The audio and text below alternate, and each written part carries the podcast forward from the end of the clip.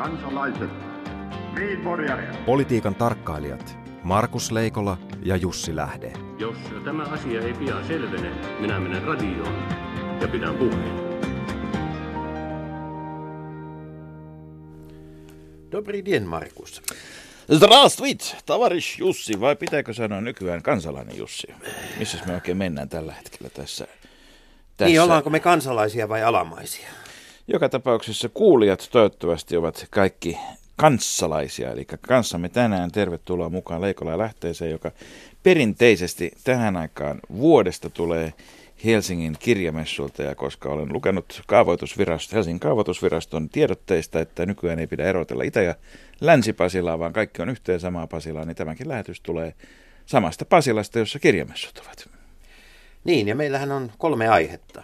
Venäjä, Venäjä ja Venäjä. Kyllä vain, mikä on myös tänä vuonna kirjamessujen teemamaa. Venäjästä on moneksi ja Venäjä on iso maa ja se riittää jopa kokonaiseksi tunneksi. Ja tervetuloa ensimmäinen vieraamme Pia Pesonen. Kiitos.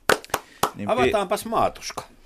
Katsotaan, mitä sieltä löytyy. Maatuska ja katsotaan, mitä sieltä löytyy. Eli, eli Pia, olet kirjoittanut alkusyksystä ilmestyneen romaanin nimeltä Maatuska, ja tämä on ensimmäinen romaani, edellinen novellikokoelma oli Urho Kekkonen Strasse nimeltään. Ja, ja, ja tota, tässä niin kuin ikään kuin Suomen ja muiden maiden ja, ja, ja tota, tämmöisen kansallisen kulttuurin, kulttuurin tuota, tiimoilla liikutaan. Oikeastaan tämähän on kirja, nimittäin Maatuska-kirja ei ole kirja Venäjästä eikä se ole kirja Suomesta, vaan, vaan mistä se on? Kirja on äidistä ja tyttärestä. Ää, sijoittuu tähän päivään ja sitten vuoteen 68 ja Leningradiin ja Helsinkiin ja sitten vielä kerran palataan Pietariin. Niin hyvät kuulijat, me keskustelemme ää, Pian jälkeen seuraavana sitten Markku Kuisman kanssa Suomen ja Venäjän välistä kauppahistoriasta ja kolmantena vieraana on sitten uutisten lukijan näköinen mies Matti Rönkä, jonka kanssa keskustelemme Eino-teoksesta, jossa niin ikään vähän sukupolven yli muistellaan ja, ja havahdutaan asioihin. Tuota, ollaanko me, ollaanko me niin nostalgista kansaa, se, me suomalaiset, että, että tämä on, tää on niin kuin, tämä yhteinen historia Venäjän kanssa, niin sitä on kiva kutitella ja siitä on kiva kirjoittaa ja kertoa. Tämä on aika ainutlaatuista. Että... Niin, nyt on joku sellainen hetki meneillään, että aika paljon kirjoitetaan, niin kuin, varsinkin niin kuin entisestä Neuvostoliitosta tai, ja Venäjästä. Että en tiedä, mihin tämä liittyy. Ehkä aika on kypsä siihen ja uskalletaan tarttua jo aiheeseen.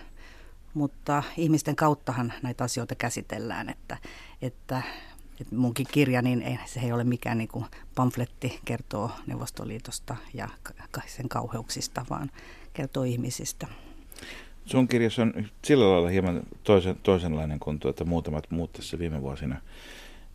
En nyt uskalla lähteä sanomaan, että trendin tai boomin, mutta sanotaan kuitenkin tätä suomalais neuvostoliittolaista ja myöskin, myöskin lasten ja vanhempien suhteita käsittelyttä kirjaa esimerkiksi esimerkiksi Katja Kätilön tänä, kat, ketun, ketun, tänä, tänä syksynä ilmestynyt Yöperhonen niin sijoittuu huomattavasti varhaisempaan aikaan. Eli Eli kun sekä Neuvostoliitto että itsenäinen Suomi olivat nuoria, samoin Sirpa Kähkösen graniittimies viime vuonna luotaa näitä 20-lukua, mutta sä olet sijoittanut huomattavasti lähemmäksi nykyaikaa 60-luvulle, jossa siis on paljon aikalaisia myöskin Kyllä. edelleen. Mistä juuri tämä valinta? No siis mä oon itsekin jo käynyt tuohon aikaan Neuvostoliitossa ja Leningradissa. Mutta mä oon kyllä sitä mieltä, että, että kun puhutaan nyt tuosta Neuvostoliittoon sijoitetusta kirjallisuudesta tällä hetkellä, niin näyttämölle panonhan täytyy olla iso, että eihän mullekaan olisi riittänyt se, että, että mä kerron niin kuin äidistä ja tyttärestä ää, kivihaassa ja on onneton avioliitto, vaan täytyy niin kuin suurentaa näyttämölle panoa ja, ja, tota, ja se löytyi sitten tuosta aika läheltä mulle niin kuin todella tutusta kaupungista, Leningradista sitten Pietarista. Ja aika iso osa oikeastaan tätä suomalaisten ja venäläisten välistä kanssakäymistä tässä, sanoisiko kirjallisessa mielessä, on, on, on siinä, siinä toistuu se, että itse asiassa kummallakaan puolella ei ihan tarkkaan tiedetä, millaista se todellisuus on kuitenkaan arjessa toisella puolella. Niin. Näin tässäkin. Joo, kyllä, mutta onneksi on olemassa mielikuvitus ja on onneksi olemassa dokumentteja. Ja onneksi pystyy keskustelemaan ihmisten kanssa, jotka ovat esimerkiksi eläneet kommunalkoissa ja näin poispäin. Että kyllähän niin kuin pitkän tutkimustyön tulos tuokin on, vaikka siellä on niin kuin paljon omakohtaista Mä, muistoa. Mä, mä, mä en tarkoita sitä, mitä olet kirjan laittanut, vaan mä tarkoitan sitä, että kirjan No. henkilölle käy ilmi se, että, Niin, että no, ja, tota, ja, ja, asiat ja, ovatkin vähän toista kuin mitä on ehkä oletettu, tai ei ole ollut kauhean tarkkaa kuvaa. 20-luvulla se oli suomalaisille kommunisteille ihanteellinen kuva, ja mm. sitten, sitten tota, tämän päivän tyttärelle, niin oikeastaan se on ollut aika, aika, aika tyhjä taulu, että missä äiti on Leningradissa aikoina elänyt, kunnes se alkaa avautua. Niin, äiti häpesi, tytär häpesi. Tuota, mun, mulle tuli lukiessani sellainen olo, että itse asiassa me tiedetään siitä 60-luvun Suomesta nykyään melkein yhtä vähän kuin 60-luvun Neuvostoliitosta. Että aikojen muutos on ollut niin valtavaa. Se, että min- minkälaista tässä, tässä on myös, musta tämä on, niin kuin, tämä on hienoa ajankuvaa niin kuin myös siitä, millaista Suomi ja, ja se ihan arkinen elämä Suomessa on, on tuohon aikaan ollut. Ja jos me ajatellaan sitä, sitä noin 50 vuoden takaista, siis puoli vuosisataa, niin se muutos, mikä ihan tässä meidän omassa suomalaisessa arjessa ja siinä tavassa, jolla me maailmaa hahmotetaan, niin, niin kyllä, tästä, kyllä tästä tuli myös sellainen olo, että, että oho, että pitäisiköhän me ruveta olemaan kiinnostuneita myös tästä oman maamme lähihistoriasta. Ja, Ainahan se on näin, kun kerrotaan mm. naapurista, niin samalla pidellään peiliä myös itse Kyllä. Tätä, kuinka, kuinka, kuinka paljon sä oot itse halunnut tietoisesti niin kun, tuoda myöskin esiin siitä, mitä Suomi on? No siis aika vähänhän tässä kirjassa, se edellinen kirja Kekkonen ja Strasse, niin sehän, sehän käsitteli täysin sitä aikaa, 60-lukua ja Suomea, mutta tulehan tässä jonkin verran sitä siinä vaiheessa, kun äiti on loikannut Suomeen. Mutta aika, aika erakkonahan siellä oltiin Kalliossa. Ja, mutta sitten se, että millä tavalla hän niin kuin tajusi Suomen, miten hän näki, että mitä kaikkea onkaan, niin hän voinut ymmärtää, että esimerkiksi hän oli tullut maahan, josta ei saa valkosipulia. Ja siihen aika 60-luvulla tämä oli oikeasti totta, ellei sitten viljellyt sitä itse. Se on Eikös me, eikös me käyty tätä ihan samaa ruokakeskustelua tuossa Oulun seudulla tässä vähän taannoin? Kyllä, Niin. kyllä vaan, mutta kyllä tuo on yksi iso semmoinen todellakin. Niin, Niin. Et, et, et, et joskus 80-luvun alussa valkosipuli muuttui täysin pahasta täysin hyväksi. Tämä raitiovaunu, joka ei haise valkosipulilta, ei ole trendikäs enää. Niin, mutta kyllähän niin kun sitä katsotaan sen Tamaran, sen loikkariäidin silmin si- Suomea, vaikka hän siellä onkin siellä yksiössä piileskelemässä, mutta, mutta ö, kaikki oli outoa, että lehti kolahti luukusta.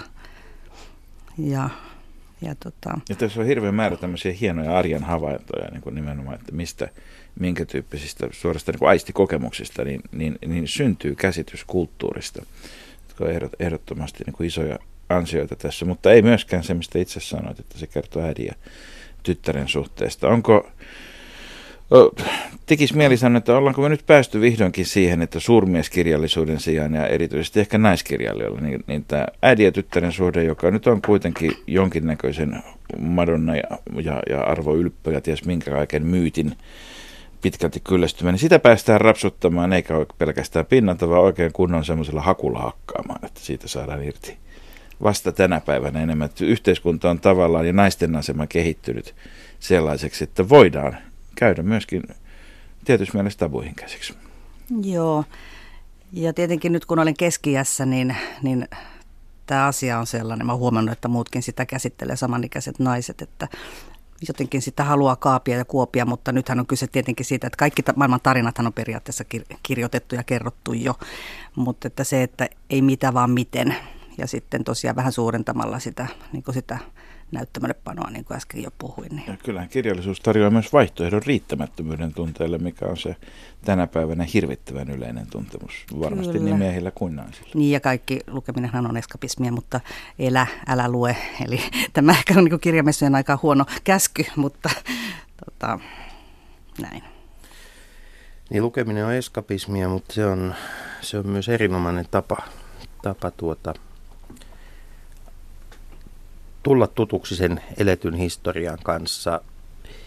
Onko sinulla jo seuraavia säikeitä jossain muistiinpanoissa onko tämä 60-luku sellainen aihepiiri, joka, joka on jatkossakin tuotannossa mukana? Valitettavasti, tai oikeastaan nyt äh, siirryn Lappiin takaisin ja, ja kerron tämmöisen fiktiivisen dokumentin isoäidistä, joka oli tämmöinen poikkeusyksilö.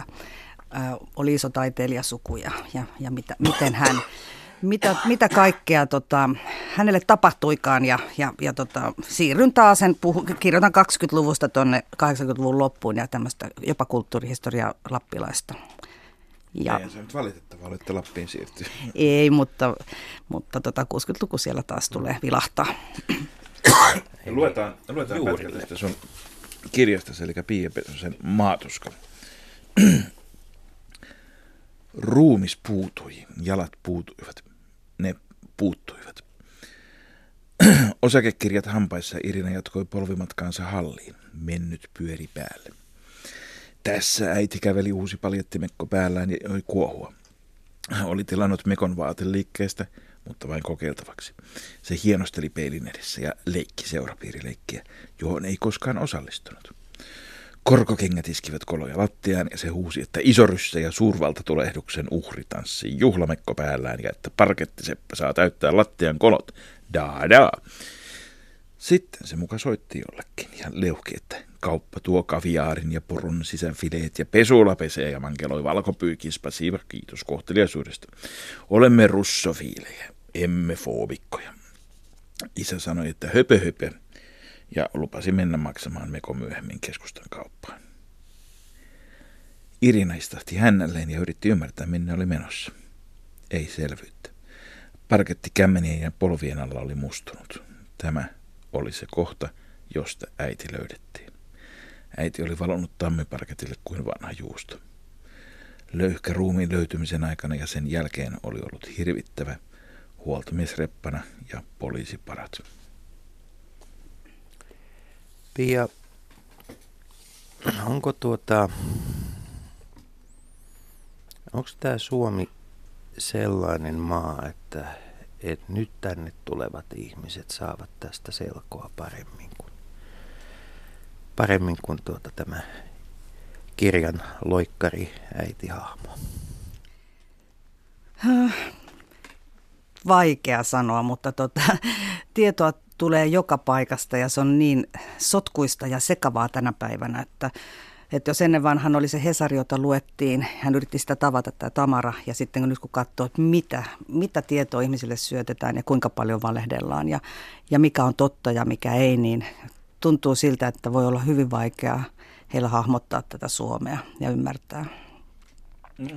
niin, tai onko meillä ylipäätään jäljellä semmoista yhtä Suomea, jota hahmottaa, että eikö Tamaralla tavallaan kaikista vaikeuksista huolimatta oli helpompaa, että Suomi oli ehkä yhtenäisempi. Oli totta kai, joo, näin on.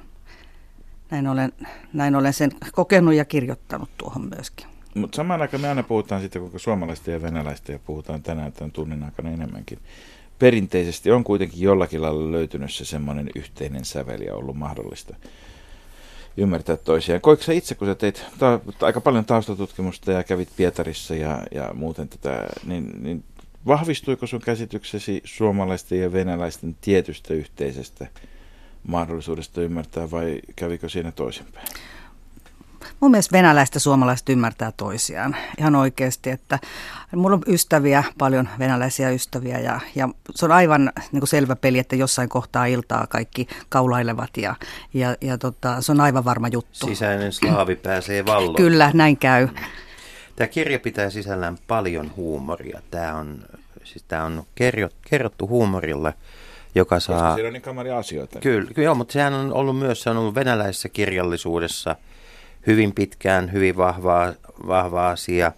Mutta sitten tämä just tämä niinku huumorin kautta kertominen, jäin miettimään, että onko tässä kyse venäläisestä vai suomalaisesta huumorista, vai voiko niitä edes erottaa toisistaan? Se on kyllä mun huumorista. Mutta, mm. äh, no, koska, mitä se sun huumorisi? Niin. No mä oon siis lukenut, siis mun hmm. kaikki mielikirjailijat tulevat tuolta idän, idästä, että Harmsit ja Kogolit ja, ja Tsehovit ja kaikki ovat olleet humoristeja. Ja, Sä olet venäläisyyden kyllästävä. Kyllä minä olen.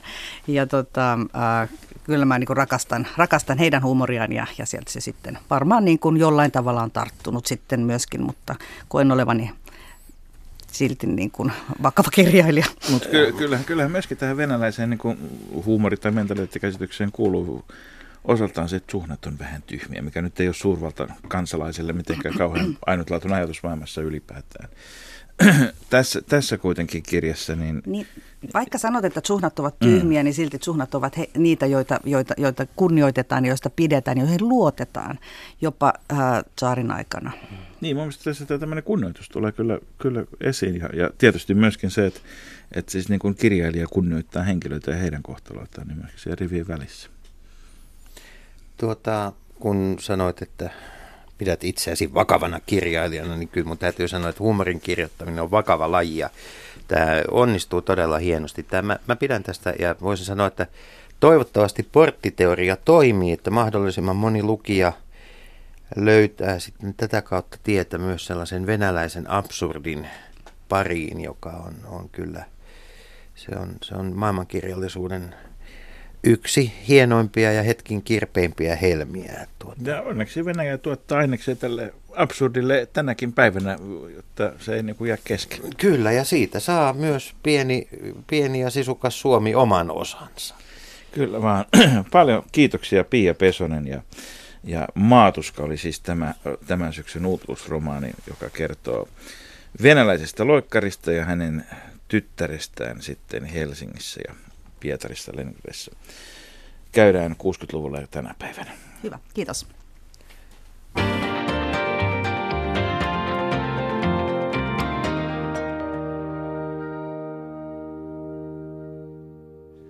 Niin, ja sitten kun on kerran vauhtiin päästy, niin antaa mennä vaan.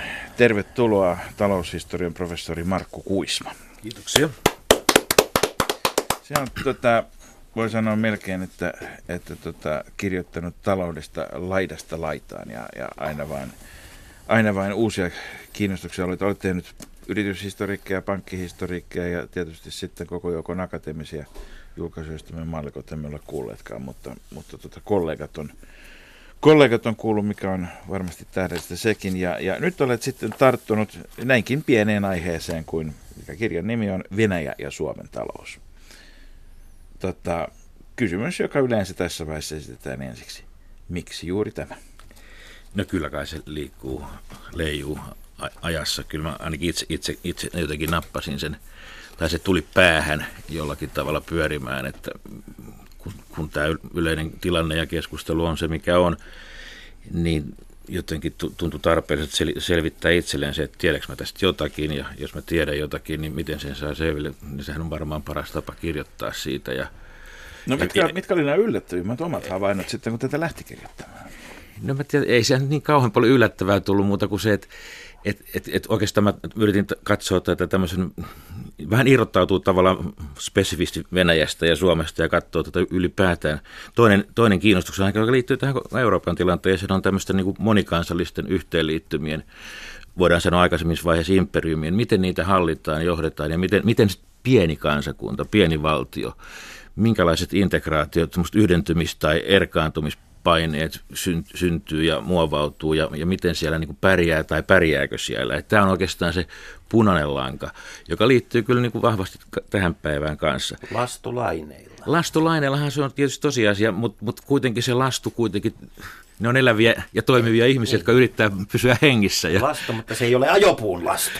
No sitä yritetään pikkusen ohjata mm. epätoivoisesti, joskus, joskus aika reippaasti. Kyllä eh, ehkä tämä tuli suurimpana yllätys, mihin, mihin Piakin, Pia-keskustelussakin viitattiin, että, että, että itse asiassa suomalaiset ja venäläiset pärjää keskenään aika ihmeen hyvin. Ja varsinkin keisariaika oli siis se niin sanottu tsaarinvallan aika, ja varsinkin sen, voisiko sanoa jälkipuoli, vaikka siihen liittyy nämä, nämä pimeät ja, ja vaiheet, jotka oli enemmän, vähemmän sortoa ja enemmän yhdenmukaistamista, niin, niin, niin siinä suomalaiset oli kyllä todella taitavia, siis käytävä poliitikkoja. Ja oikeastaan sieltä periytyy se traditio, joka toivoisi, että se jatkuisi itse asiassa. Mä pelkään pahoin, että siinä on, siinä on ehkä osittain hukattu sitä, että suomalaiset oli taitavia pelaamaan yhteen.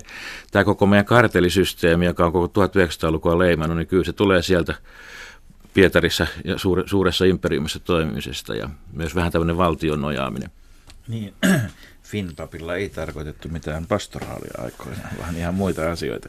Mutta tästä päästään tähän mielenkiintoiseen, mielenkiintoiseen kysymykseen, että siis kun meillä on usein vähän semmoinen käsitys, että me oltiin hirvittävän kilttejä ja vaivattomia, että että et tavallaan kun Suomessa oli tämä perustuslainen suuntaus ja, ja legalismi on edelleenkin hirvittävän vahva poliittinen ideologia meille, puoluekannasta riippumatta, niin tota, että uskotaan, että se, mikä on lakiin kirjoitettu, silloin on väliä ja sitten kaikki moraalikeskustelut tai muut on niin paljon hankalampia.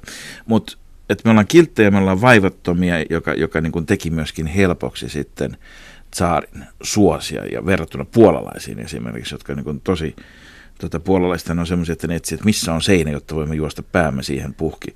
Mutta sitten tulee tämä toinen kysymys, joka on se, että Puola nyt sattuu sijaitsemaan myöskin Berliini, Moskova, valtatien puolivälissä ja se asema on ihan eri ja, ja, ja tota, me ollaan tavallaan kuitenkin aika paljon vaarattomampi, vaikka me kuinka rekkuloitaisiin täällä näin niin kuin koko valtakunnan perimmäisten kysymysten kannalta. No tämä on ihan totta, että me, meillä on vähän tapana heitellä tuhkaa päälle meidän kauhean onnettomasta geopoliittisesta asemasta. Onhan se tietysti erilainen kuin Belgialla, se on myönnettävä, mutta juuri tuo Puola-esimerkki ja miksei Baltiakin on aika, aika hyviä, koska ne on Katso, siellä. Katsotaan montako kertaa Minsk on jyrätty mm, sijaintinsa vuoksi juuri, juuri Helsinkiin. Siellä se, on monta kaupunkia, jotka on vapautettu niin monta kertaa, että niistä ei ole enää mitään jäljellä. Juuri näin, että et kyllähän se iso linja ei sille voi mitään, että just kun tämä alkaa Pietarin perustamisesta tavallaan, se on se, mikä muutti tämän Itämeren pohjoisosian geopoliittisen asennon uudella tavalla. Ja sen jälkeen tietysti tämä Suomenlahti, oikeastaan se merireitit Pietarin pohjukasta ikään kuin pitemmälle Itämeren, se on ollut se strateginen intressi, mikä Venäjällä on ollut, ja se, kert- se näkyy siinä 1809 ratkaisussa, se näkyy oikeastaan kaikessa, ja se näkyy ehkä osittain vähän tänä päivänäkin. Yksi kirjahavaintoja on se, että kyllä tämä meidän suomalaisten arkielämä, niin kyllä me ollaan oltu globalisaation uhreja – ihan sieltä 1400-luvulta lähtien? No, uhreja. Uhreja tai hyödyntäjiä, mutta et siis et sellaista lintukotoa, sellaista lintukotoa, jossa maailmanmarkkinat eivät olisi vaikuttaneet välillä todellakin rajusti niin kuin suomalaiseen elämään. Sellaista lintukotoa ei koskaan ole ollut. Ei sellaista todellakaan ollut. Et tietysti hyvinä satovuosina on voitu tulla toimeen mukavasti ilman sitäkin, mutta kyllähän tämä niin kytkeytyminen, integraatio niin kansainväliseen kauppaan on ollut koko ajan olemassa oleva voima ja vahva, joka on vienyt kuin, tietysti tavallaan kehitystä eteenpäin, mikä se kehitys milloinkin on ollut, mutta, mutta se on se realiteetti. Ja tavallaan tähän liittyy, sit, ei, ei ole mitään suomalais-venäläisiä suhteita, irrallaan, irrallaan koko, koko voi sanoa globaalista maailmasta. Että, että kyllä, kyllä se pyörii siinä samassa vyhdessä ja se voi ymmärtää vaan osana tätä. Mielenkiintoinen on, on tuota, tässä kirjassa jaottelu, kun tämä löytyy, tuota, siis tämä on ensinnäkin kronologisesti tietysti kirjoitettu, niin kuin usein, usein historiateokset on, ja, ja tuota, sitten on termi sotatalous, Yleensä sotakommunismilla tarkoitetaan aikaa, kun puhutaan sotakommunismista, niin puhutaan 1917 lopusta tuonne vuoteen 2021 ja tietysti on luonnollista, että ensimmäisen maailmansodan syttyminen jo 1914 vaikutti siihen. Mutta sun jaottelussa sotatalous loppuu vuoteen 1991 ja tämä on siis on, on tämmöinen 70 vuoden periodi joka on sotataloutta. Ja kun muistetaan vielä, että tässä ei ole kysymys pelkästään Venäjästä, vaan Venäjästä ja Suomesta, niin nyt saat kyllä vähän perustella tämmöistä valintaa. Joo. Joo, no ehkä tämä on niitä innovaatioita tai havaintoja, jotka tuli vasta kirjoittaessa. Alku, alun, alun perin jaksottelu ei ollut tämmöinen, vaan paljon, paljon perinteisemmin, mutta sitten kun kirjoitin tämän valmiiksi, että mikä tässä on oikeasti luonteva jakso, niin minusta näytti, näytti ihan selvästi. Huomasin, ja olin tietysti varmaan jo aikanaan lukenut, ja huomasin sitten mä viittaankin Hobsbawmin tähän lyhyen 1900-lukuun, joka on itse asiassa osoittautui ihan samaksi, mutta, mutta miksi, miksi se sopii tähän erittäin mainiosti, on kyllä se, että 1914 230-luku oli itse asiassa koko, sehän ei, pelk, ei koske pelkästään Suomen ja Venäjän väliset suhteet, vaan koko Eurooppaa, oikeastaan koko, koko läntistä maailmaa. Et 230-luku oli, oli tämmöinen välirauha, jossa, jossa ehdittiin kasvattaa seuraava sukupolvi tykin ruuaksi, ja se sama taistelu, sota jatkuu toisessa maailmansodassa. Vähän muuttuvin asetelmiin, mutta joka tapauksessa. Ja sitten tulee kylmä sota, joka luoja kiitos ei ollut ihan niin veristä kuin, kuin, kuin se varsinainen kuuma sota, mutta olihan se tietyllä tavalla kamppailua eri maailmanjärjestelmien ja, ja suurvaltojen välillä. Ja, ja tietysti Suomi oli siinä sodassa, kylmässä sodassa mukana hyvin omalla erikoisella tavallaan, mutta, mutta tavallaan kuitenkin osana sitä isompaa kokonaisuutta. Ja iso osa kaikista investoinnista siis kohdistui nimenomaan sotavalmiuden ylläpitoon. Nimenomaan. Ja, on ollut valtavia rasitteita kaikille kansantalouksille. Ja, ja ehkä ennen muuta, jos ajatellaan, kun minua kiinnosti oikeastaan se tapahtumahistoria enemmän tämmöinen niin kuin just nimenomaan tämmöinen järjestelmien yhdenmukaistuminen ja erkaantuminen. Se sotatalous oli tavallaan käsitteenä kuvaa sitä, että kaikki, kaikkialla enemmän tai vähemmän toimittiin ikään kuin sotatalouden systeemeen. Oli aika lailla valtiokeskeinen, valtiojohtoinen systeemi. Suomessa vielä selvemmin kuin monessa muussa maassa, koska oli pieni markkinatalouteen, markkinatalous ikään kuin toimiva, mutta, mutta ison keskitetyn systeemin naapurina, joka itsessään pakotti jos sen kanssa toimittiin, niin se oli pakko toimia keskitetysti ja valtiojohtoisesti. Joo, ei kysytty, että millä tavalla te haluaisitte kauppaa ne, No ei, ei, ei, ei. Mutta mut se, mikä on mielenkiintoista, kun tänä päivänä ihmetellään sitä, että miten, miten nyt noin iso maa kuin Venäjä viitsii uhriutua ja käyttää tämmöistä näin, niin, niin, täytyy, niin, niin kyllähän se totta on, että viimeisen sadan vuoden aikana on ollut hyvät perusteet venäläisillä tuntea itsensä uhatuiksi. Ja kun on ollut suomalaisillakin samalla lailla, niin tässähän on niin kuin voi sanoa, että tämmöinen uhriutumiskisa ollut käynnissä, niin, niin että kumpi uhriutuu enemmän? Niin, tämä suomalais-uhrilainen kansa on kyllä välillä, välillä tässä ihan o, o, o, ottanut siinä kisassa omat mitallisiansa, mutta, mutta e, tämä kirjan loppu on sen tyyppinen, että aivan kun tässä olisi semmoinen pieni, pieni tuota, kaino toive – Suomelle ja suomalaiselle politiikalle siitä, että asioita voisi ajatella toisenkin kerran ja, ja vähän ehkä eri tavalla. Miten Markku Kuisma Suomen, Suomen pitäisi toimia suhteessa Venäjään? Voi hyvänen aika. Lyhyt vastaus, että en tiedä, mutta, mutta sanotaan näin, että, että, että, että tämä kuulostaa tylsältä, mutta Venäjä on tossa ja me ollaan tässä, niin kyllä me emme kannata, musta meidän jotenkin kannattaa löytää semmoisia tapoja, joissa me ollaan, eletään suhteellisen rauhassa keskenämme ja yrittäisiin hyötyä toisistamme. Olemmeko tehneet tai olemmeko tekemässä jotain virheitä tässä asiassa? Toikin on taas tavattoman vaikea kysymys. Eh, ehkä, ehkä me mennään tai me ollaan asettauduttu, mutta mä en tiedä, onko mitään muuta järkevää vaihtoehtoa. Mä lopussa esitän semmoisen huokauksen, että, että, voisihan olla toisinkin, voitaisiin olla niin kuin Ruotsi 1809 jälkeen tehdä se on vähän idealisoitua ja se on, se on semmoinen kaino huokaus oikeastaan pikemminkin kuin selvä, selvä poliittinen ohjelma. Mutta kyllä mä oon aistivina niin meidän, meidän tästä suomalaisuhra, mikä se sana oli, suomalais uh, uh, uh, uh, uhrilaiset. Siis, siis semmoista niin kuin oman, oman järjen hukkaamista. En mä tietysti, eihän me voida tässä maailmassa olla, ei, emme ole koskaan itsenäisiä, ei mikään maa ole itsenäinen, eikä, eikä tarvi ollakaan, koska me ollaan keskinäisessä riippuvuussuhteessa, mutta, mutta voisiko ajatella kuitenkin, että jokainen valtio, myös pikkuvaltio, lähtisi niin kuin omien, oman itsesäilytysvaistonsa ja, ja, ja tota, in, tavallaan intressinsä kannalta toimisi parhaalla mahdollisella tavalla. No, voi, voi, Olemmeko, jopa niin. sanoa, että kun, kun meillä niin kuin, tota, tässä jonkun aikaa ehdittiin sanoa, erityisesti erilaiset bisnesmiehet, että tuota, Venäjä on aivan tavallinen maa ja, ja, ja, ja tuota, sitten tietysti on aina tämä koulukunta, joka on sitä mieltä, että vaikka voissa paistettaisiin, niin ei se muuksi muutu. Mutta kun me olemme EU-ssa ja pakoterintamassa mukana vapaaehtoisesti tai vähemmän vapaaehtoisesti, niin niin, niin, niin tota, onko me oikeastaan niin pakko miettiä kolmastia asennoitumiseen? Niin, no kun musta tuntuu, että... Se ei ole tavallinen maa, mutta ei se nyt ole myöskään ihan joka suhteessa aina sama, vaikka se tuossa lopussa korostatkin sitä, että tämä on niin déjà vu tämä tilanne. Mutta samaan aikaan niin kuin, käyttääkö nyt hyvin epävenäläistä sanotaan, mm. nextillä levelillä. Mm, mm. Niin kyllä mäkin näen, että, että, että, että, että, että vähän ettei tämä déjà vu niin kuin ihan kaikessa, mutta mä tarkoitan ehkä enemmän sitä, että, että historia aina yllättää meidät jollakin tavalla. Ja, ja se, usein se yllättää just, just sillä tavalla, että, että palaudut, palaudutaan johonkin tietynlaiseen samantyyppiseen vaiheeseen. Samat voimat kuitenkin jyllää ikään kuin ja vaikuttaa, vaikuttaa ja minkälaisia kombinaatioita sitten missäkin tilanteessa saavuttaa, niin se, siitä tulee se ehkä se yllätys. Ja sen takia tulevaisuuden ennakoiminen on, on siis täysin mahdoton tehtävä. Että mä en tiedä, miksi semmoista alaa kuin tulevaisuuden tutkimus edes on, koska musta se, se on niin kuin käsitteenä mahdottomuus, mutta tokihan sitä voi, voi aina tiirailla.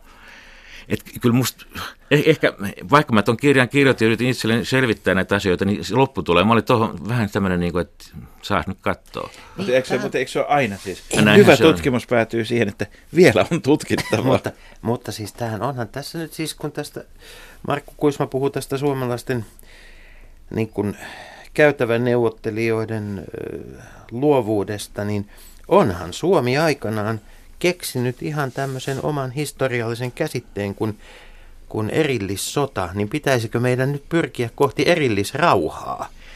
Mä en, eh, siis varmaan tietyllä tasolla voisi ajatella, että se olisi hieno idea. Ehkä mä siihen vähän vihjaankin, että poimitaan kastaneet tuhkat ja annetaan muiden sotia, mutta, mutta onko se ihan oikeasti poliittisesti mahdollista ja realistista. Et, et siinä tulee myös se, että jos ikään kuin irtauduttaisiin näistä, näistä lä- lännen pakotteista ja lähdettäisiin käymään omaa peliä, niin, niin ne pakotteet siirtyisi meitä vastaan. Niin ja, ja, ja, ja myös ehkä jonkinlainen kosto tai joku muu semmoinen, että jos sä eroat porukasta, niin ei, ei sitä nyt katsota vaan, että ahaa, no eros porukasta. Ja ne saa pitää kaikki etunsa, mitä porukkaan Niin, kuulumisesta niin, just on. näin, joo. Koska kyllähän meillä välillä niin kun tuntuu, että kun kerätään nimiä euro, eurosta eroon tai puhutaan pakotteista, niin on semmoinen niin nostalginen käsitys, että voidaan siirtää kelloa taaksepäin tilanteeseen, jossa näin ei ollut kenelläkään, mutta se unohtuu se, että vaikka me erottaisiin jostain, niin kaikki muut sinne kuitenkin edelleenkin jää. Aivan. Tämä maailma meidän mukaan lopeta Aivan. eteenpäin menoa. Ja just tavallaan toi, toihan kertoo toi pitkä historia sen saman, että eihän, eihän, eihän, eihän me erottu oikeastaan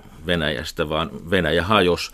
Ja pakkohan sieltä oli jonnekin lähteä, kun, kun sitä ei enää ollut sitä vanhaa Venäjää, jossa ihan mielellään olisi oltu itse asiassa. Karhun, karhun naapurista sitten Berliinin karhun sy- syliin. No sehän on ollut aina se, voi sanoa pitkässä juoksussa, nyt, mm, siis jos Suomen itsenäistymisen mahdollisuus se, että sekä että Venäjä oli heikko, että Saksa oli sitten kohta, kohta heikko. Se antoi sen raon, jossa Suomi ikään kuin pääsi suvereeniksi itsenäiseksi valtioksi, jonka myös länsivallat tunnusti. Nyt ollaan tilanteessa, jossa Venäjä on suhteellisen heikko, mutta yrittää nousta. Saksa on vahva. Me ollaan Saksan kylissä. Se on niin kuin melkein, voi sanoa automaatio, että näin se menee.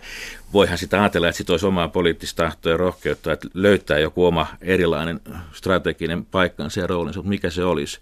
Mä, näen, mä aina sanon, että liitytään Ruotsiin, se on niin kuin ainoa, että palataan, palataan sinne, sinne 1809 edeltävään tilanteeseen, mutta oliko sekä hyvä, koska Eikö me olla nyt jo siinä tilanteessa, että me poimitaan sieltä parhaat rusinat, eli kuninkaalliset pullasta? Niin, no mutta otetaan ne oikeasti. Ei, tämä nyt oli leikkiä, en uskalla sanoa ääneen, ääneen sitä, mutta, mutta tarkoitan, että, että jotenkin tämmöisenä pohjoismaisuuteen kasvaneena tuntuisi, että se pohjoismainen yhteistyö, että, että, että nyt tuntuu, että me ollaan käännetty vähän pohjoismaalle selkämme ja mennään tuonne niin itäiseen Keski-Eurooppaan integroitua. Ihan se sama niin kuin 1918 tila, tilanne, joka, sillähän ei voinut mitään, se oli niin kuin varmaan se elojäämisen keino, mutta onko tämä meidän kohtalo? Ehkä se on. Ja, tai Oh, ehkä niin. meidän identiteetti kestäisi sen, että me voimme todeta, että ruotsalaisia emme ole, mutta voimme silti olla ruotsalaisten erittäin hyviä kavereita. Onko tuota, kun sanoit, että tulevaisuuden tutkiminen on mahdotonta tai absurdia, mutta sen, sen ennustaminenhan on, sehän on mukavaa. Mukava, Sehän mukava tuota, paljonkin väkeä, erityisesti tässä talouden puolella. Kyllä, niin tuota, onko tässä se vaara, että tuo, tuo Suomen ja Ruotsin välisen, välinen raja, niin tämä tulevina vuosikymmeninä elintasoero alkaa jälleen kasvaa? No kyllä se yksi, yksi ihan re- realistisena näyttäytyvä kehitys, kehityssuunta on. Sitähän me tietenkään toivo ja, ja, ja tästä voidaan kääntyä, mutta mut, mut tavallaan tuntuu siltä, että, että, että ja mä palaan siihen 18 tilanteeseen ja vähän muihinkin, että, että, että ikään kuin Su- Suomi omaehtoisestikin erkanee siitä ja, ja koko muu Skandinavia siirtyy enemmän sinne, voisiko sanoa länsimais, brittiläis, pohjois-eurooppalaiseen suuntaan. Me liikutaan tänne niin kuin alaspäin ei niinkään Venäjän suuntaan, vaan tähän entisen reunavaltio Saksa, ihan, ikään kuin sieltä Liettualais, liettualais, puolalais. Unkari, varmaan. Ja en mä tiedä, eihän, eihän, ne, ne, en mä tätä sano sen takia, että ne maat olisivat jotenkin huonoja, mutta mä en tiedä, onko ne parhaita mahdollisia meidän niin kuin ja- tuntuu, että kyllä tässä niin kuin tulevaisuudessakin vielä historiaa tehdään ja joudumme Markku Kuisma todennäköisesti kutsumaan sinut uudelleen vielä vieraaksemme, niin, niin tota, koska maailma ei tule valmiiksi, mutta Venäjä ja Suomen talous on tullut valmiiksi ja se on hieno, kuulkaa ku, ystävät, se on hieno, hieno kokonaisesitys. ajasta, jossa voi sanoa, että ei tarvitsekaan ottaa edes perspektiiviä siitä, kertooko se enemmän Venäjästä vai Suomesta.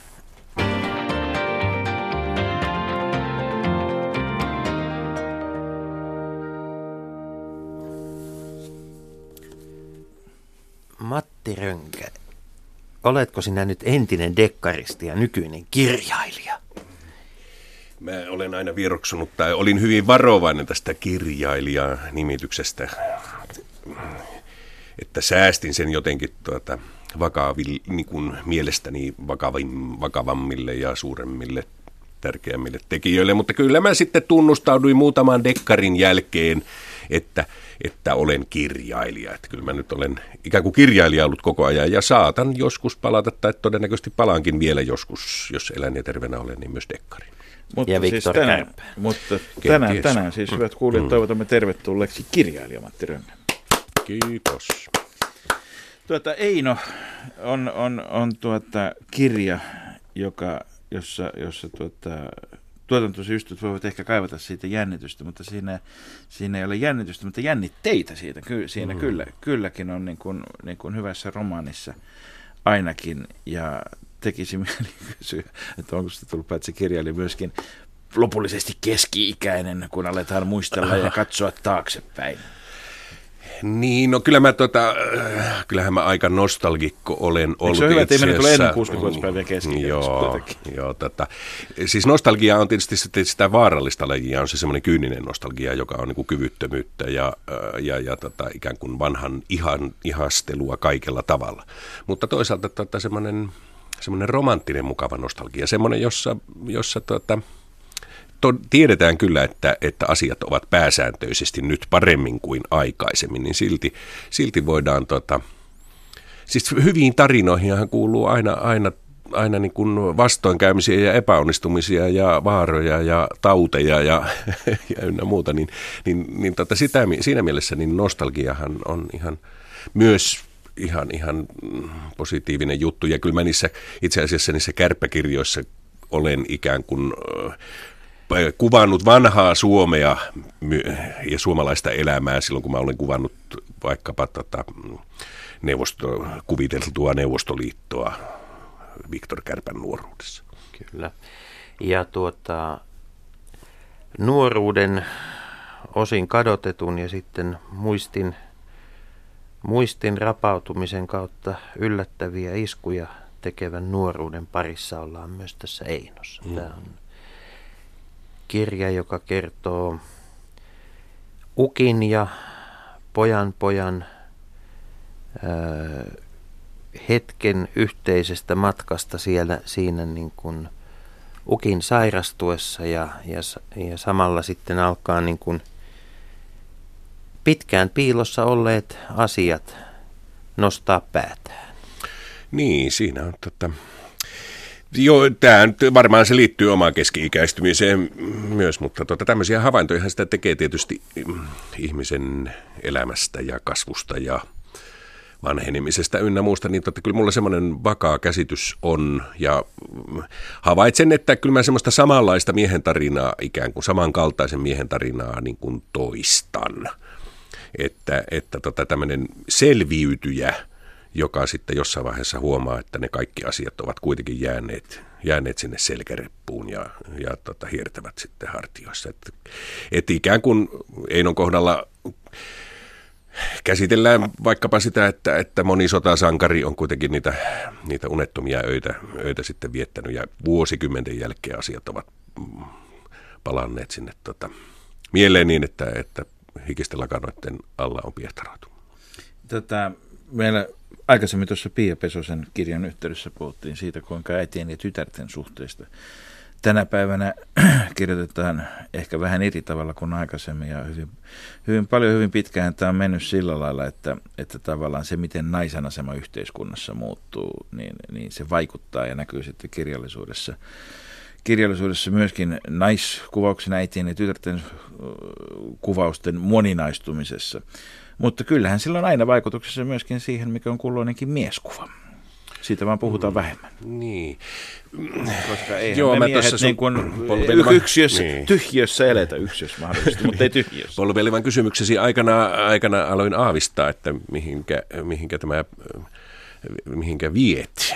Mutta, niin, tota, mutta mä ajattelen sillä tavalla, että, että, tota, että jälleen olen niin vanha, että mun ei tarvi välittää E, ikään kuin siitä, että minkälainen mieskuva on ikään kuin vallalla tai trendikästä ja, ja tota, olenko ikään kuin osallinen sellaisessa keskustelussa ja niin edespäin. Mutta voi olla, että on sellainen siis, ähm, kyllähän mä Teen... teen... Väitän siis yksinkertaisesti, että tällaista kirjaa ei 20 vuotta sitten olisi kirjoitettu. Kyllä, kyllä. Niin, sitä, mä, sitä mä ajattelen, että kyllä, kyllä tässä tietysti ikään kuin on, on kenties sallitumpaa puhua vanhanaikaisesta mieskuvasta, kuvata sitä. Ja, ja tämähän nyt, Niin ja voidaan yhtä aikaa Mm, todeta, että kyllä. siinäkin on ongelmansa. No Siis, nimenomaan, että Ei tarvitse nimenomaan. niin kuin, Nimenomaan, Ja, ja mm. eihän tämä ihmisen elämän problematisointi tule ikinä loppumaan. Ei, ja- ja- ja sehän tota, on kirjallisuuden jos- yksi tehtävä Ja jos, niin valottaa eri kulmasta. jos tuossa tätä puhuttiin vuosisataisista äh, Suomi- ja Venäjän suhteista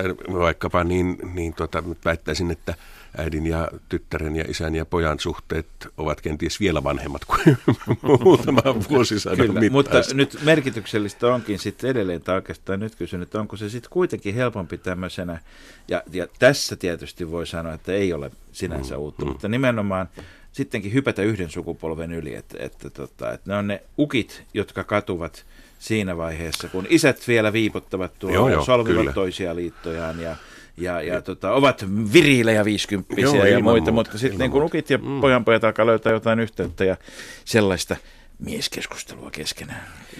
Ilman muuta. Joo. Eino on myös kirja sodasta.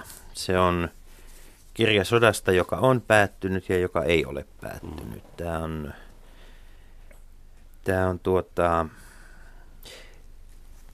kuitenkin nyt vaikka, et, meillä on täällä studiossa sellainen siis johtavan mieskirjailijan viitta odottamassa tuossa nurkassa, mutta et, et nyt sitä halunnut päällesi pukea, mutta et siis meillähän on valtavasti kirjoitettu ja hyvä niin naisista, sodan vaikutuksista naisiin, äitiin, tyttäriin. Mutta et kyllähän tämä suomalainen mies on elänyt aika lailla tuolla niin kuin sotakirjallisuus on vielä siellä Lehväslaihon varjossa ollut. Että, Niin, tai, tai mies sodassa on mies rintamalla. niin, mie- juuri näin. Joo, ja totta, kyllähän se, kyllähän tämä lähti tietysti semmoisesta niin kuin naivista tarpeesta ikään kuin tai halusta kertoa tarinoita, jotka ovat sieltä omasta lapsuudesta, omasta elämänpiiristä. Siis äh, nämä haastattelijaherrat ovat minua runsaasti nuorempia, eli vuoden pari. niin, tota, mutta, et kun minä synnyin rintamamiestalon kammariin, niin tota, sodan päättymisestä oli 14 vuotta. Niin, ja se oli todellakin Ei se- rintamamies talo, eikä jokin tietty tämmöinen trendilehden genre. Niin. Ja tota, no silloin se oli kyllä tietysti trendikästä. Ja, sana trendi ei tunnettu. Niin, mutta että, että tota, kun itse sattuu olemaan niin kuin kliseisesti Mm. tyylipuhdas jälleenrakennussukupolven kasvatti, niin, niin, niin ikään kuin se kasvuympäristö, ne ihmiset ympärillä, niin ne olivat todellakin sodan käyneitä miehiä ja, ja, ja tota, sodan kokennetta sukupolvea kaikkinensa. Ilman sen suurempia äh, juonipaljastuksia, niin Einossa kerrotaan miehestä, joka saa sodan jälkeen komennuksen. Mm. Niin, siinä on totta, itse sota on siellä semmoisena kumuna vaan taustalla, mutta, mutta Eino lähtee tämmöiselle vakoilumatkalle. Hän lähtee niille kaukopartiomatkoille, jotka eivät, eivät olleet millään lailla laillisia. Kuinka paljon tässä on todellisuuspohja? Kyllä siinä on, mm, mä olen sen sortin kirjailija, että mä ikään kuin luon, luon tuota faktapohjan ja sitten kirjoitan fiktion siihen päälle niin kuin mahdolliseksi. Ja näitä tehtiin yllättävän paljon. Jollain tavalla mä luulen, ehkä ei, ne eivät tapahtuneet niin kuin puolittain Suomen armeijan siunauksella, mutta ehkä kolmas osaksi. Niin. Eli että oli näitä organisaatioita, esimerkiksi ö, Malmin etsintä ja, ja, ja tuota, Aamerön auto, autofirma ja, ja, ja tota, Kuohun pilke, puutavaraliike ja niin edespäin, johon koottiin kakopartiomiehiä, Mannerheim-ristiritareita ja niin edespäin, erilaisia luotettuja kavereita siltä varalta, että tarvitaan joku, joku operaatio tai jonkun arkiston siirto.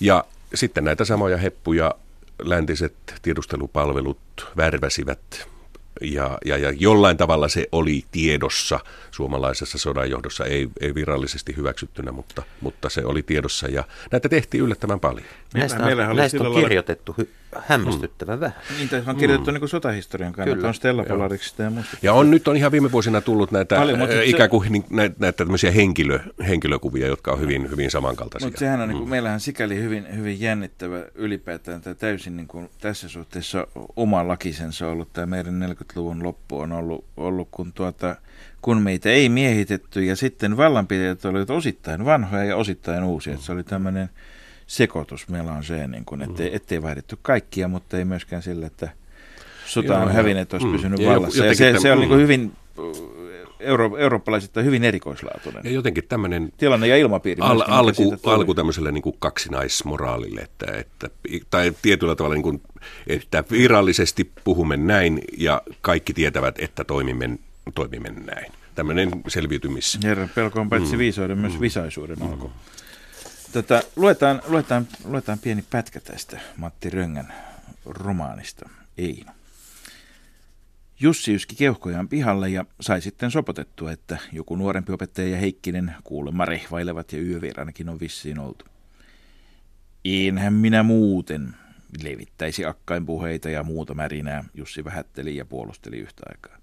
Mutta kun eukko on koulun kansliassa ja tällä neidillä alkaa olla hankalaa, opettajan huoneessa katsoivat pitkään supattavat selän takana ja oppilaatkin kohta kiusaavat. Minä nyökkäsin ja sanoin, että hyvä kun tulit puhumaan. Turusen Jussi oli luottomies, monella lailla. Hyvä kuski ja kaverinakin kohdallaan. Vainajaksi päästyen kaikki jalostuvat. Muistopuheissa on monta mainiota ihmistä. Mutta Jussi oli hyvä jo eläessään. Suorilta jaloilta sekin kaatui, sai sellaisen infarktin, että kuoli kerrasta, kotonansa, omassa tuvassa. Jussin puheiden jälkeen kävin samalla viikolla Riitan luona. Riitta sanoi jo hakeneensa paikkaa muualta, kaupungista, eläväisemmästä paikasta ja paremmasta koulusta. Sovinnossa ja yhteisessä ymmärryksessä minä sieltä lähdin, huoneistossa, jossa oli aina jotenkin himmeä valo. Tulipa se sitten ikkunoista tai lampuista. Ajoin pois helpottuneen haikeana. Mutta sitten auton radiosta tuli se laulu, jossa pöytien väli ei ole pitkä, vaikka viereiseen ei oikein näkään. Sä olit elänyt jo mua ennenkin. Riitta oli sitä levyltä soittanut, laulanut mukana ja katsonut minua. Minä pysäytin auton Kangaslammen rantaan, potkin käpyjä ja heittelin kiviä veteen. Perkele, aikamies. Rinnassa muljahtelee. Liekö rytmihäiriön tapaista? Eikös tässä ole aika paljon, aika tiivisti? Niin Eino on kuvaus maasta, jossa ensimmäisenä alkuvaiheessa miehen paras juttukaveri on hevonen ja sitten myöhemmin se on iso tavaran kuljetukseen tarkoitettu auto. Niin, ne, niin, tuossa ei ollut kysymysmerkkiä. Ei. Sanotaan vain, että niin. Niin, kyllähän totta. No, Eino on, on mies, jonka, siis että puhuminen ei ole hänen, hänen vahvin puolensa ja, ja, ja tota, mutta jo samat tunteethan, tai samoja tunteitahan meillä kaikilla Ja on, sama- niin kuin pakahtuneena sisälle. Mm. Ja sama ikään kuin kohtalonomaisuuden tunte. Maailma muuttuu, naiset lähtevät kaupunkeihin, toiset kuolevat mm. suorilta jaloilta ja mm, vähän sitten itselläkin saattaa, mm. saattaa muljahdella. Tota, tämä ehdottomasti, tämä romaani liittyy paitsi, paitsi suomalaiseen, suomalaiseen romanikirjallisuuden perinteeseen ja hieno avaus tässä. En missään nimessä halua sanoa oikein kirjallisuuden, mutta tämän, tyyppisen, tämän tyyppisten kirjojen, kirjojen alueella, Matti. Niin, niin tota, mutta onhan tämä myöskin niin kuin osa suomalaista tätä melankolista perinnettä. No totta kai. Mä, Itäsuomalainen mä, no, kirja. olen tässä, tässä tota, tippalinssissä koko ajan. Että, että tota, ja just, että no, mikäs tuo hienompi laulu esimerkiksi tuossa... tuossa Ei pohjalaisessa insinööriprosessissa tällaisia No ihmiskuvia ole. niinpä, niinpä. en mä kirjoitakaan pohjalaista Luoja insinööriprosessia. kiitos, koska muuten me ei saataisi tätä. Niin. Mutta tuota, kyllä se muljahtelee ja oikeastaan kun katsoo tätä niin tuota maatuskaa itse asiassa myös tuota Kuisman Markku Venäjän ja Suomen taloutta ja sitten tätä Einoa, niin kaikissa näissä on kyse jollain lailla muistista, siis muistista ja muistoista.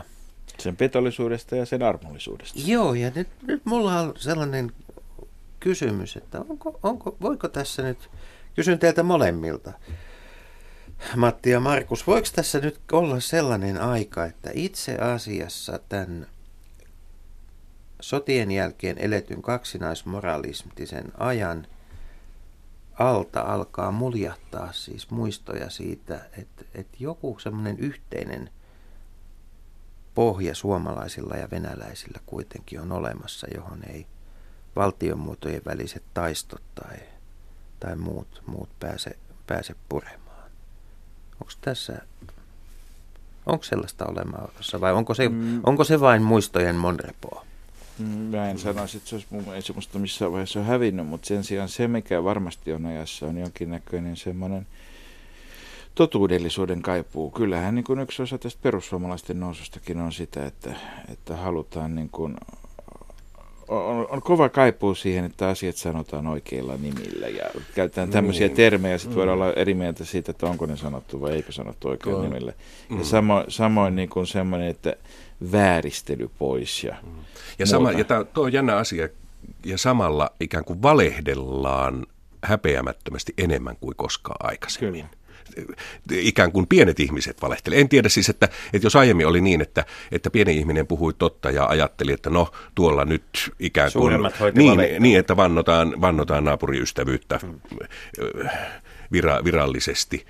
Ja tota, joo, en tiedä, mutta, mutta tämä, että, siis tämä, tämä häpeämätön valehteluhan, se, se on niin kuin aivan käsittämätön asia. Se minua... Ei, se, on, se on hyvin uusi piirre. Joo.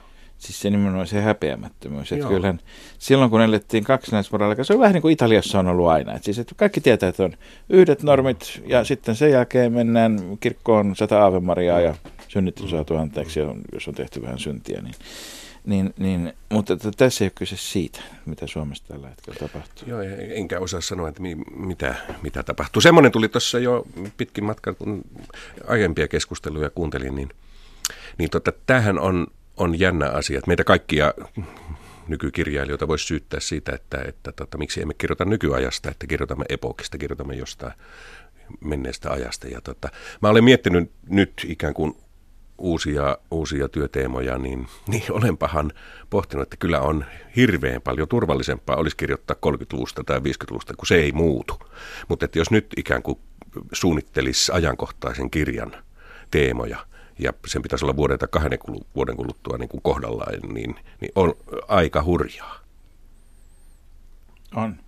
on. Mm. sepä, se, sepä, sepä se, että, että näyttääkö sitten ilmestyessä vaan, että mä oon tekemässä Yle Draamalle tällä hetkellä kuunnelma, joka tulee tuossa vuodenvaihteen paikkeilla ulos, joka mm. sijoittuu nykyaikaan mm. aikaan, tota, muuta, mutta kyllä siinäkin niin nostalgia, nostalgialla on, on, on, on vahvat sävynsä, ei, ei, ei ikään kuin nykyajan, sitä, vaikka sitä olisi kuinka vaikea ymmärtää, mutta se on ihan varma, että tätä, et, et sävyjä siinä ei ole paljaaltaan niin paljon kuin silloin, kun se kytkeytyy historiaan ja mm. menneeseen. Ja toisinpäin, kun mä sanoisin myöskin kaikkien hienojen epokkikirjailijoiden, kuten, kuten Matin ja Pian niin kuin kunniaksi sen, että kyllähän nämä ovat myöskin peilejä meidän ajastamme. Se kerrotaan vaan, niin kuin kirjallisuudessa usein mutkan kautta. Kyllä. Ja varsinkin itä-suomalaista mutkakautta mm. puhuminen ei mikään mm. ongelma lainkaan. Kyllä, mutta Eino on, Eino on hieno tarina ja tuota, me jäädään tässä kuule odottelemaan niitä seuraavia. Niin, onko onko ikään kuin tulilla jo? Niin, no juuri tämmöinen tota, nykyaikaiseen työelämään sijoittuva ajatus olisi, mutta, mutta tota, ei ole vielä karttaa tehty eiköhän se sieltä tule. Mm. Ainakin me elämme toivossa. Kyllä. Paljon kiitoksia Matti Rönkä Kiitos. ja myöskin Pia Pesonen ja Marko Kuisma. Helsingin kirjamessut jatkuvat vielä sunnuntaihin asti ja siellä on kaiken kaikkiaan noin 700 kirjailijaa tavoitteessa. Paljon hyviä kirjoja ostettavissa ja teemamaa on Venäjä ja, ja, ja tota, se ei varmaankaan menetä ajankohtaisuuttaan edes messujen päätyttyä. Ei. Nyt vain hyvää viikonloppua ja lukuhetkiä kaikille. Ja sivullista oloa. Kansalaiset, niin Radio Yhdessä, Leikola ja Lähde. Jos tämä asia ei pian selvene, minä menen radioon ja pidän puheen. Perjantaisin aamu 10 uutisten jälkeen.